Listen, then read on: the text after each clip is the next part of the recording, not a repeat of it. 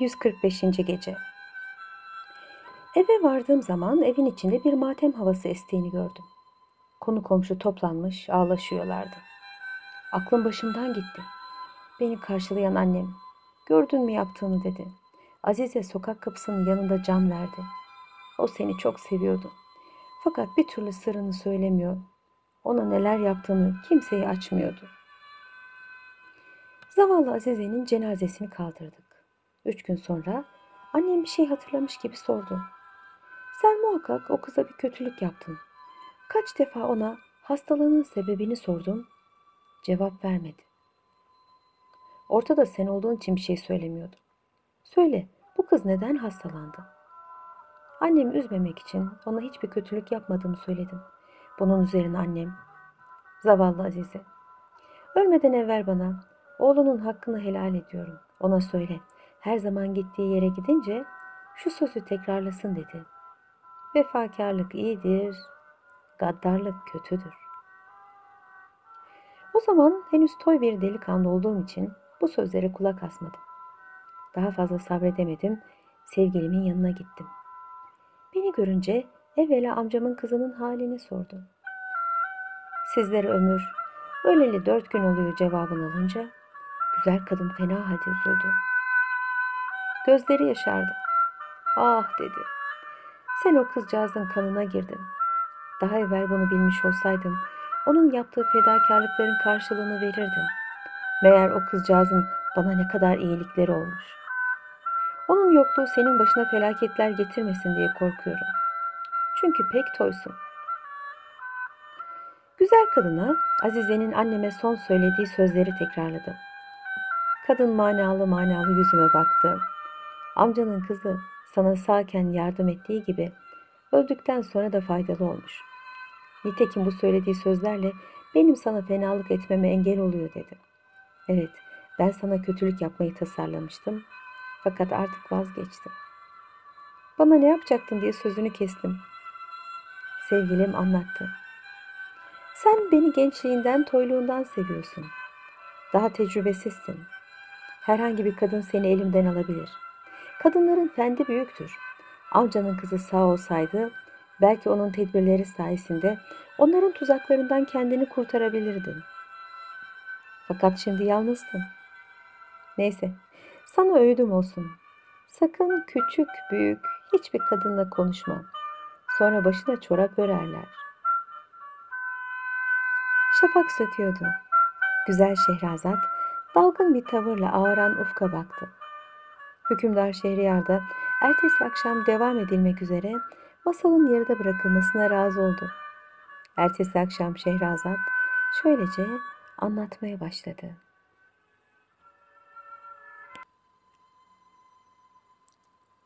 ...146. Gece Güzel kadın bana bu öğütleri tekrar tekrar söyledikten sonra... ...senden bir ricam var dedi. Beni Azize'nin mezarına götürmeni istiyorum. Peki, yarın gideriz cevabını verdim. O geceyi beraber geçirdik. Ertesi gün onunla mezarlığa gittim. O yolda rast geldiği fakirlere para dağıtıyor, Azize'nin ruhuna fatihalar okutuyordu. Mezara gelinceye kadar bir kez altın boşaltmıştı bile. Mezar başına gelince hüngür hüngür ağlamaya başladı. Geç vakit beraber evine döndük. Bana artık sık sık seni beklerim dedi. Söz vererek eve döndüm. Tam bir sene onunla mesut bir hayat yaşadım. Bir gün hamamdan çıkmıştım. Yolda giderken şarap satan bir dükkan gözüme ilişti. Canım içmek istedi. Bir iki kadeh şarap yuvarladım. Neşeli bir halde yoluma devam ettim. Ortalık gittikçe kararıyordu. Evime giden sokağa sapmak isterken karşıma ihtiyar bir kadın çıktı. Bir elinde mum, öbür elinde bir mektup tutuyordu. Beni görünce yanıma yaklaştı. Sabah olmuştu. Şehrazat burada hikayesini kesmek zorunda kaldı. Ertesi akşamda bıraktığı yerden şöylece devam etti.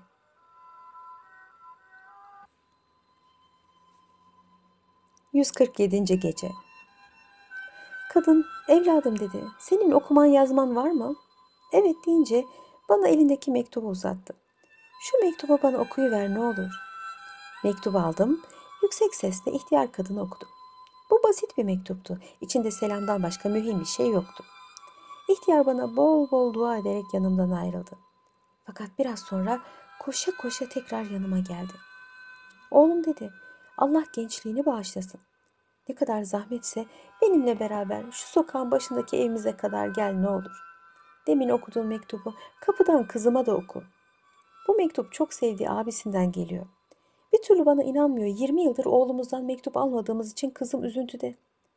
Ne olur yavrum, kederli kimseleri sevindirmek sevaptır. İhtiyar kadının bu isteğine karşı gelmedim. Arkasından yürüdüm, büyük bir konağın önünde durduk. Anlamadığım bir dille seslendi. Kapı aralandı. Güzel bir genç kız göründü. Tatlı bir sesle "Anneciğim, mektup okuyacak genç bu mu?" dedi. İhtiyar kadın evet deyince genç kız koynundan mektubu çıkarıp bana uzattı. Mektubu almak için kapıya yaklaştığım sırada arkamda duran ihtiyar kadın birdenbire beni içeriye itti. Genç kız da çabucak kapıyı sürgüledi. Bu beklenmedik işin şaşkınlığından kurtulunca kendimi evin ortasında buldum. Sabah oluyordu. Güzel Şehrazat burada masalını kesti.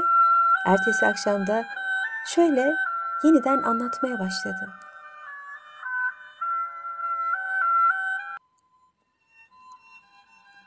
...148. Gece Kapıya doğru yürümek istedim. Genç kız kollarını açıp beni önledi ve Ölmek mi istiyorsun, yaşamak mı diye sordu. Yaşamak istiyorum cevabını verdim. Genç kız cilveli bir tavırla madem ki yaşamak istiyorsun öyleyse benimle evlenmelisin dedi. Fakat ben seninle evlenmek istemiyorum. Ahu bakışlı genç kız bu sözüme kızmadı. Dostça bir tavırla benimle evlenirsen fındıkçı Delile'nin kızının şerrinden kurtulursun dedi. Peki bu fındıkçı Delile'nin kızı kimdir diye sordum. Genç kız güldü. Bir senedir beraber yaşadığın halde onu nasıl tanımıyorsun? Dünyanın en fettan, en şeytan kadınıdır. Senden evvel ne erkekleri öldürmüş, ne ocaklar söndürmüş, ne saadetler yıkmıştır. Bu kadar zamandır sana bir kötülük yapma işine şaşıyorum doğrusu. Ben de onun bu sözlerine şaşmaktan kendimi alamadım.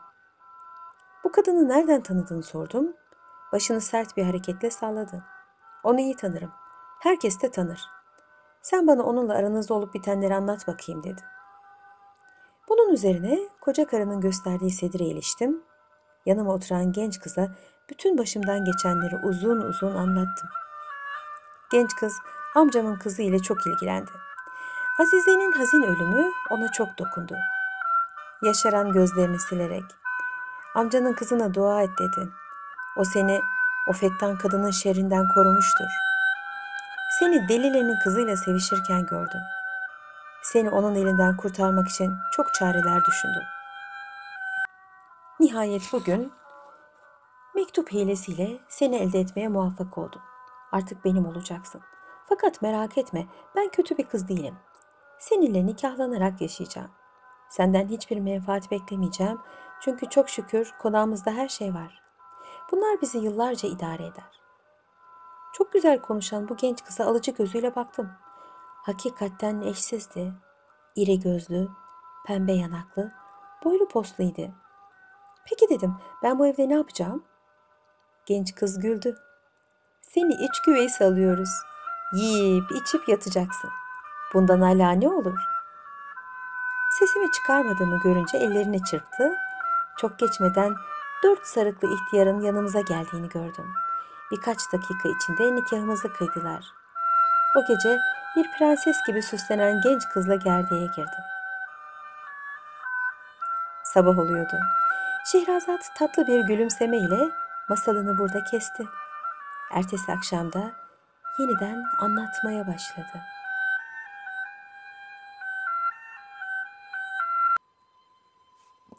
...149. Gece bu evde tam bir sene kaldım. Bu bir sene içinde beni sokağa salıvermediler. Ben sokağa çıkmak istedikçe karım, bizim evin kapısı yılda bir defa açılır. O zaman çıkar gidersin ve akşama da dönersin dedi. Önceleri canım sıkılmıştı ama sonra alıştım. Karım bir erkeği mesut edecek her şeye sahipti. Evde yiyecek içecek doluydu. Senenin sonuna doğru bir erkek çocuğum oldu. Bununla saadetimiz tamamlanmıştı. Sene sonunda sokak kapısının açıldığını ve birkaç uşağın bize öteberi getirdiklerini görünce karıma biraz gezmek ve akrabalarım görmek için sokağa çıkmak istediğimi söyledim. Karım bu isteğime karşı gelmedi. Peki dedi. Yalnız akşama doğru çıkabilirsin. Hava kararınca çıkmaya hazırlandım. Karım döneceğime dair bana büyük yeminler ettirdikten sonra beni kapıya kadar uğurladı. Kendimi sokakta bulunca aklıma sevgilim geldi. Bahçesinin bulunduğu sokağa gittim. Annemi görmeden evvel onu ziyaret etmeyi düşündüm. Bahçe kapısı aralıktı. İçeriye girdim. Yine sabah yaklaşmış, tan yeri ağarmıştı. Şehrazat burada masalını ara verdi. Ertesi akşam da şöylece yeniden anlatmaya koyuldu.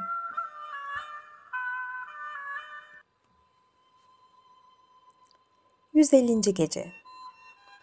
Kameraya yaklaşınca sevgilim orada, elleri şakaklarında düşünüyor buldum. Yüzü sararmış, gözleri çukurlaşmıştı. Beni görünce çok şükür görüştüğümüze diyerek yerinden kalkmak istedi. Fakat heyecanından yere düştü. Eğilip kaldırdım ve benim bu saatte geleceğimi nereden biliyorsun diye sordum. İnleyerek cevap verdi. Bilmiyordum. Fakat bir seneden beri burada bekliyorum. Her gece geleceksin diye burada sabahlıyorum. Nerelerdeydin? Yalan söylemeye alışmadığım için bütün temiz kalpliliğimle başımdan geçenleri anlattım. Evlendiğimi öğrenince rengi attı. Tekrar gidecek misin dedi. Evet, karım yarın sabaha kadar müsaade etti dedim. Bu cevabım üzerine sinirlendi, yumruklarını sıktı. Ne yaman kadına çattın dedi. Seni bir tuzakla evine alıyor, bir seni hapsediyor, sonra anneni ve beni görmek için ancak birkaç saat izin veriyor. O senin ayrılığına bir gün tahammül edemiyor. Ya ben ne yapayım? Bir yıldır hasretini çekiyorum. Hem ben seni ondan evvel tanıdım. Allah rahmet eylesin amcanın kızı sağ olsaydı bütün bunlar olmazdı. Meğer o kızcağız ne kadar da sabırlıymış. Ben de seni evime kapatabilirdim. Bana sert sert baktı. Onun bu bakışından ürktüm. Titremeye başladım. Birdenbire ayağa kalktı. Dişlerini gıcırdatarak. Artık sen benim işime yaramazsın. Çünkü evlendin. Çoluk çocuk sahibi oldun. Benim evlilerle işim yoktur. Bana bekar lazım. Ah o kaltak seni elimden aldı. Fakat senin ne ona ne de bana yar, yarayacak bir hale koyacağım. Dedi ve cariyelerine seslendi. Biraz sonra on cariye geldi. Onun işaretiyle beni tuttukları gibi yere yatırdılar. Ellerinden kurtulmak için boş yere uğraştım ama kurtulamadım. Delilerinin kızı elbiselerinin altından sivri uçlu bir hançer çıkardı. Üzerime eğildi, sesi titreyerek seni bir koyun gibi boğazlayacağım dedi. Sabah oluyordu. Şehrazat burada masalını ara verdi. Ertesi akşamda yine bıraktığı yerden şöylece anlatmaya başladı.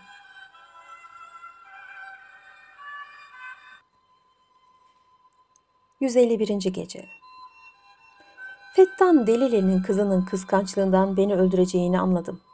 Can havliyle ellerimi, ayaklarımı sımsıkı tutan cariyelerin hepsinden kurtulmak istedim.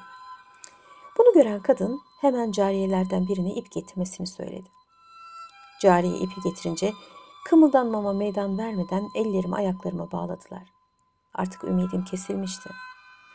Taş yürekli kadın feryatlarıma, yalvarışlarıma hiç kulak asmıyordu. Cariyelerine durmadan beni dövmelerini emrediyordu. Birdenbire aklıma rahmetli Azize'nin söylediği sözler geldi. Vefakarlık iyidir, gaddarlık kötüdür diye bağırdım.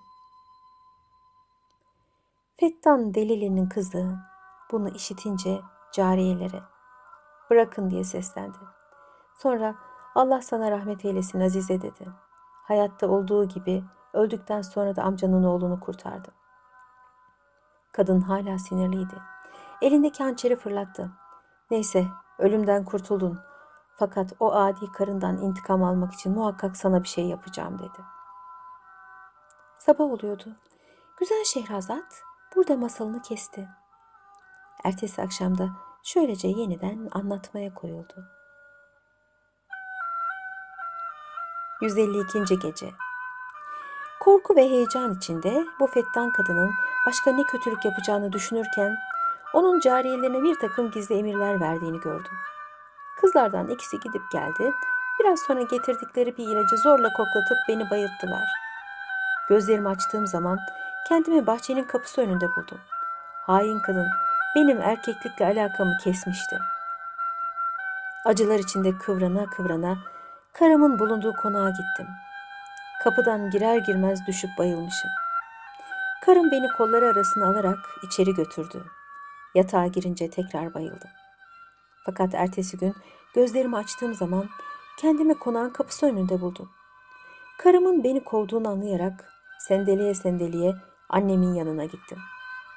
Çoktan beri yüzümü görmeyen annem, ah evladım nerede kaldın diye beni kucakladı. Hasta olduğumu görünce neden rahatsız olduğumu sordu. Sıkılarak ondan hakikati gizledim. Amcamın kızını hatırladım. Onun için üzülüyorum. Meğer o beni gerçekten çok seviyormuş. Onun kıymetini ancak şimdi anladım dedim. Hükümdar Şehriyar, Şehrazat'ın masalını dinlerken sabah olduğunu fark etmemişti bile. Tan yerinin ağardığını görünce ayağa kalktı. Şehrazat da masalını ara verdi. Ertesi akşam masala şöylece devam edildi.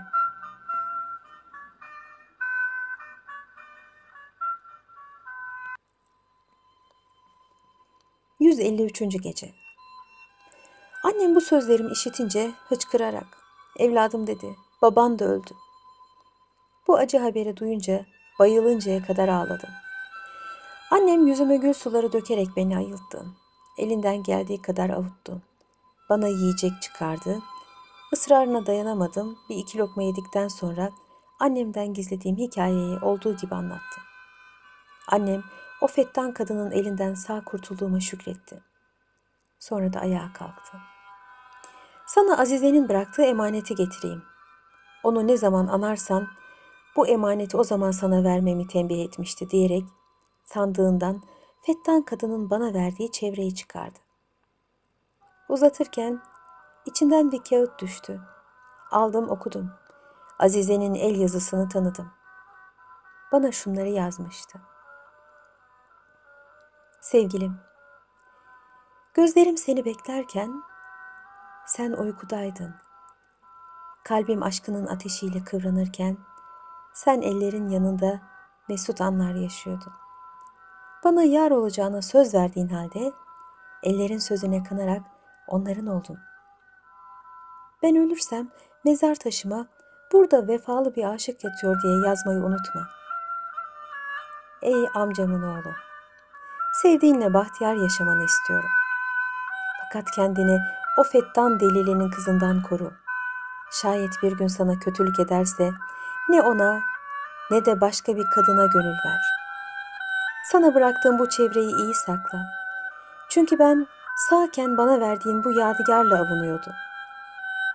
Günün birinde çevredeki nakışları işleyen kızı görmeye muvaffak olursan sakın onunla alakalanma. Başka kadınlara da gönlünü kaptırma. Şunu da haber vereyim ki bu çevreyi işleyen kız her sene bunun gibi bir tane yapar. Nam için, şan için her birini bir ülkeye yollar. Sevgilin Fettan Delili'nin kızı bunlardan birini elde edince sana verdi ve yalandan bunu kız kardeşinin işlediğini söyledi. Ben öldükten sonra canın sıkılacağını ve derdini avutmak için seyahate çıkacağını umuyorum. Şayet bu çevreyi işleyen kızı görmeyi merak edersen nerede olduğunu söyleyeyim. Bunu işleyen Kafur adalarının hükümdarının kızıdır. Sabah oluyordu. Şehrazat burada masalını kesti. Ertesi akşam da bıraktığı yerden şöylece anlatmaya koyuldu.